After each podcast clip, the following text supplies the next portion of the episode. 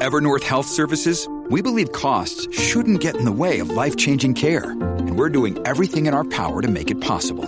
Behavioral health solutions that also keep your projections at their best? It's possible. Pharmacy benefits that benefit your bottom line? It's possible. Complex specialty care that cares about your ROI? It's possible. Because we're already doing it. All while saving businesses billions. That's Wonder made possible. Learn more at evernorth.com/wonder. Hey, how's it going? This is Matt here from Silver Fortune. So, in this video, in this podcast today, I'm going to be talking about the potential for confiscation of precious metals. And there's a couple different reasons that I'm bringing this up. First of all, I, want to try and make it clear in this video that the potential for confiscation of, of silver and of gold is not a good reason to not buy physical gold and silver in the first place. In fact, I think it's a great reason to buy it uh, for a couple of reasons we'll be discussing in this video. Second of all, I want to talk about where my real concern lies in terms of government actions against precious metals, and it's not confiscation at this point. And finally, I, I want to talk about why you know the potential, the possibility of confiscation really drives home the point of why physical silver and gold in your own possession is so important. But but but first of all, talking about uh, those that choose not to buy silver and gold because of this possibility. You know, I had a uh, uh, an individual that I was talking to a, a while back about uh, silver. Of course, I have a silver YouTube channel. I was talking to him, you know, hey, uh, have you ever thought about investing in it? Have you ever thought about buying it? And I gave him a couple different reasons why. It kind of made a, a bit of a, a, sales pitch, I guess, if you will, for silver as a whole. I wasn't trying to sell from a specific, specific place. Sure, I can give him affiliate codes. Maybe I did, but it was more so I, I, care about you. I care about your future. And I think this is something that would line up well with kind of your own ideology and your own, I guess, uh, from, from what I can tell about you as a person. Um, and his response uh, kind of caught me off guard because it wasn't one that I had heard very often when I talked to people about this. It, it wasn't so much an, an apathy towards silver and gold. It was more so that he was afraid, or he was thinking that if he were to buy silver, if he were to buy gold, uh, in the future it wouldn't really matter because silver, uh, the, the, government could just choose to confiscate that silver or gold. And, and I tried to explain that's not a very valid argument. Uh, the possibility of that happening is, is not very high. But he, he ultimately didn't at that point in time. Now, since then, he has actually bought some some physical silver, which I think is is great. I think it's a great choice uh, for, for just about anybody to make but, you know, at the time, he was worried about that whole confiscation idea. And the whole idea of confiscation, you know, this kind of gets into my third point as well the, the point of why physical silver and, and gold is so important in the first place. You know, if the government were to put out an order to confiscate privately owned uh, silver and or gold, um, you got to understand that there, there's a pretty low likelihood of this becoming a door to door raid type situation.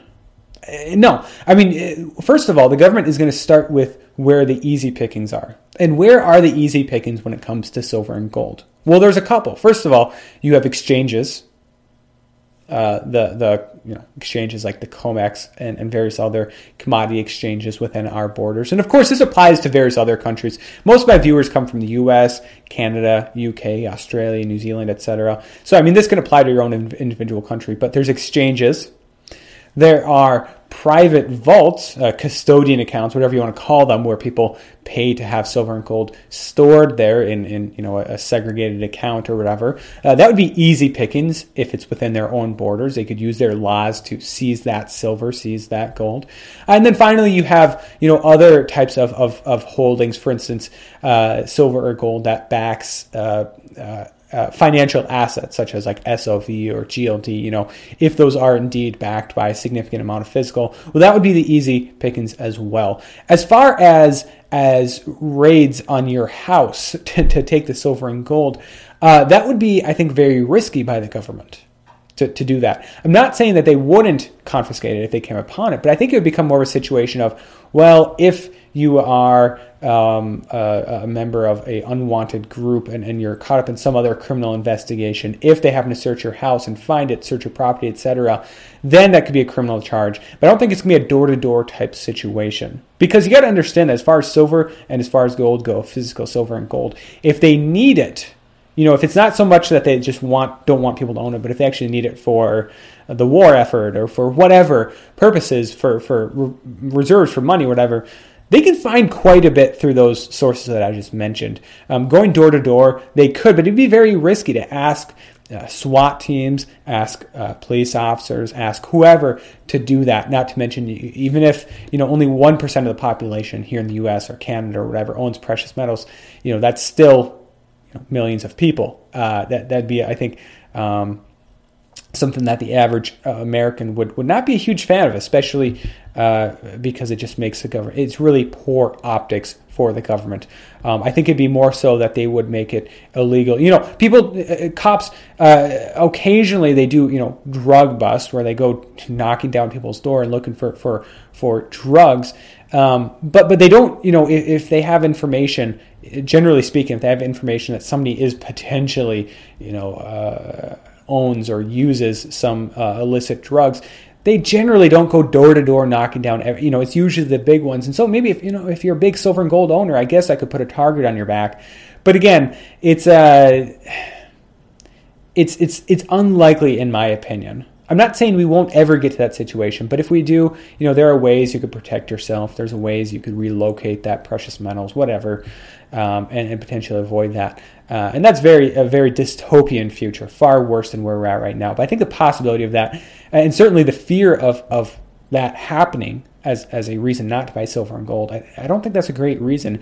In fact, you know, if they were to ever put out that type of an order, um, first of all, as I said, that's a reason to own it in your own possession, not to just buy SLV or GLD uh, uh, shares or to, to have it at a custodian vault or whatever, because those are easy pickings. If you don't hold it, you don't own it. Um, it could just as easily be confis- confiscated by some financial institution as, as it would be in government and some sort of, of, of uh, you know financial meltdown. Um, but also, you know, if the government doesn't want you to own something uh, like that, like silver, like gold, something that is totally harmless, something that is, uh, uh, you know, if anything, uh, represents liberty, represents freedom from uh, a, country's currency, from a country's financial system, then that's reason to buy it, to, to be part of, I guess, the resistance, part of this this monetary revolution I talk about. Maybe one of the the most uh, non-violent non-confrontational way, ways of, of, revolution ever. You know, I'm sure a lot of my viewers are never the type to to march down Main Street uh, carrying a big banner. You guys aren't the maybe some of you guys are maybe the militia types. I don't know, but if you aren't, that's fine. Silver and gold are a great way to resist the government, resist its monetary system while holding it in your own physical possession without ever carrying out any sorts of acts of violence or anything like that. Um, so that's absolutely a reason to buy. Now, as I said earlier, okay, those are kind of the two reasons, two of the reasons. First of all, or two of the reasons I'm bringing this up. First of all, it's another reason to own it in your own physical possession rather than have it at a vault or or whatever. The other thing is, I, I want to drive home the point of the fear of confiscation is not something you should be all that afraid of if you have it in your own physical possession, because you've got much bigger things on your plate. The country has much bigger things on its plate if it comes to to door to door raids. Uh, but the other thing I wanted to talk about is why I'm not all that concerned about confiscation. Me personally, I don't see that happening anytime soon in the United States or any of these countries I mentioned. But it's, you know, even the United States, which I'm maybe the most familiar with in terms of political landscape, it's just not something I see as being very likely. Um, I'm more concerned about other uh, acts that the uh, government can can institute to discourage the use of silver and gold as an alternative to fiat currency. And, and so, what, what am I talking about here? Well, at the basic level, uh, the, the, they can do things like uh, tax the sale of uh, silver and gold, the purchase of silver and gold. You know, that's a really basic one, and we've already seen it. You know, in some um, jurisdictions here in the United States. There's other jurisdictions that have uh, passed laws, states that have passed laws that that prohibit the collection of sales tax on on silver and gold. Uh, when it's being purchased, um, but but those types of situations, you know, if if the government were to pass a countrywide law where it enforces a 5% or 10% or whatever type of tax on the sale of silver and gold, that is very much would be something that would discourage the, the sale of silver and gold. Because I mean, you got to keep in mind that that would mean local coin shops would have to do that. unless they, they want to fear the, the possibility of of, uh, uh, of charges against them for, for tax evasion, etc. Online dealers obviously would have to comply with that. Even things like selling it through Facebook or, or eBay or whatever, that would have to comply with it. You you'd be relegated to to like face to face meetings, right? Or just really shady dealings. And and then there's a lot of risk for for for both the buyer and the seller in those types of situations. It's far, far from an ideal situation. Um, and, and, you see this in a lot of like European countries. For instance, you know, the UK. Uh, I guess I'm not familiar with all the different EU member states, but the UK, for example, you know, they have their value added tax on a lot of silver and gold products. And we're talking like 20%. Right, which means that you're limited to very few products you can buy, which sucks. But but if you do want to buy some other product, you're talking a 20% added premium, 20% value added tax. That sucks. And that's a great way for the government to discourage the use of real money.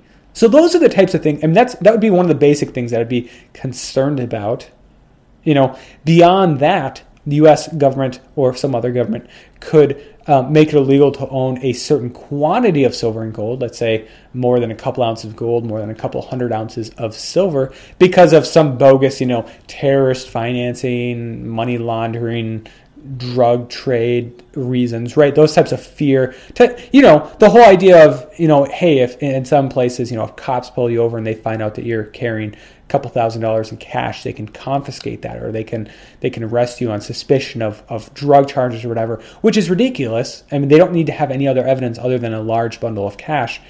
Um, same thing goes for silver and gold, right? Uh, if the government, if the media wanted to to discourage the ownership of precious metals, well, let's let's talk about how the, the Mexican or the Colombian trade drug trade um, is is uh, you know their new asset of choice isn't cryptos anymore. It's it's silver or it's gold right?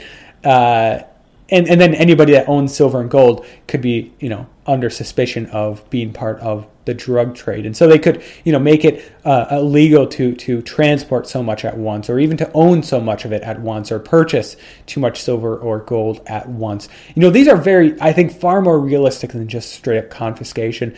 But even if there was some sort of move against the ownership of precious metals uh, I, again, there might be a, a, a grandfathering clause too, where, where you have a government ban, you know, this is again just shy of confiscation. They could ban the sale or the purchase of precious metals without actually saying you can't own it. It's just that, you know, for all intents and purposes, you can't do anything with it unless you're doing it on the black market, right?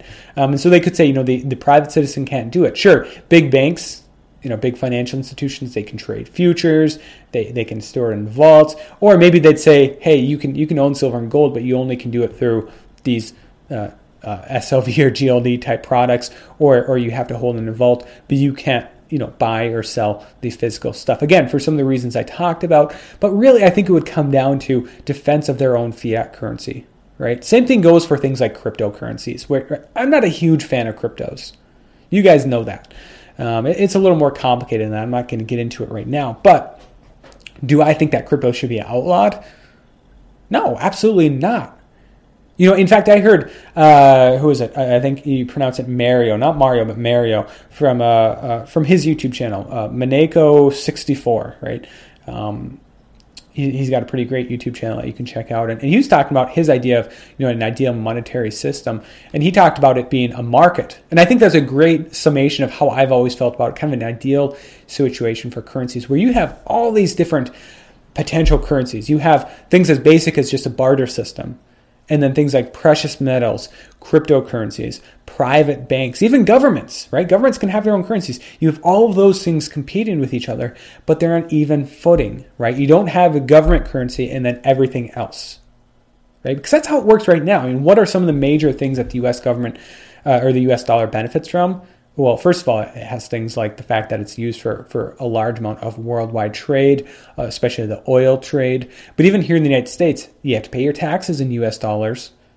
If you're buying bonds, you get to buy them in US dollars and then, you know, eventually redeem that for US dollars. Government workers are paid in US dollars. And so, you know, it's already got a head up on the competition. But then they have all sorts of laws like, hey, cryptocurrencies, the profits on those, they have to be taxed. Like, wait, what? I thought this was a cryptocurrency. Like, Um, do, do, I have to pay a tax on, uh, uh, uh, uh, you know, if, if I own the dollar and the dollar appreciates versus other currencies by 10%? Um, generally speaking, no. Uh, and so it's just, you know, they, and, and cryptos, you know, I think that type of legislation will continue. Again, for the reasons I cited earlier. They'll say it's part of the drug trade, it's part of terrorist financing, it's part of money laundering, whatever it is, the mob. They'll think up some reason to say that cryptos are bad and that ownership of them is equal to criminality, which is totally false. And I think the same could be made true for silver and gold. So that's what I'm concerned about. Things like limits on the ownership of silver and gold, large amount of taxes, things that discourage the ownership without outright calling for a ban on the ownership or the confiscation of silver and gold. That's what I'm concerned about. That's what I see potential in the future for silver and gold. But again, this is not a reason to shy away from silver and gold for me personally. That's a reason to buy silver and gold because those laws are only going to last as long as the government that puts them in place. And and I think the U.S. government uh, is is is uh, dated. It's it's it's past its peak. It's on the way down from from its its ascent during much of the 20th century. Um, it's it's on the downslope, and I, I think. Uh, um, you know the legitimacy of it as a government. I mean, you look at a country like Venezuela. I don't know what the legality of, of owning silver and gold is in Venezuela, but it absolutely can be used on the black market, just like the dollar can be used on the black market. And if it means the survival of my family, family, uh, if it means putting food on the table, then absolutely there's going to be a market for it as more and more people turn against these, you know, tyrannical laws coming from a tyrannical government. People at some point well, I, I, shouldn't say this. People can be lemon lemmings. They can be, you know, the the classical sheeple. They can follow, sure, but not all people are stupid. And when people see government banning something like silver and gold, which at their core are, are not only represent freedom, liberty, but but also entirely harmless, um, people will wake up. They'll realize this is unjustified. Uh, this is not you know worthy of, of punishment of, of criminal charges. So um, I'd love to hear your thoughts on below in the comment section. Is this something you've thought about? Is this something you're concerned about? Or as, as, as I am, are you more concerned about things like taxes or other laws used to discourage the ownership of silver and gold? Let me know down below in the comment section. You know, as always, I'd like to thank you guys all from the bottom of my heart for watching this video, listening to the podcast, and God bless.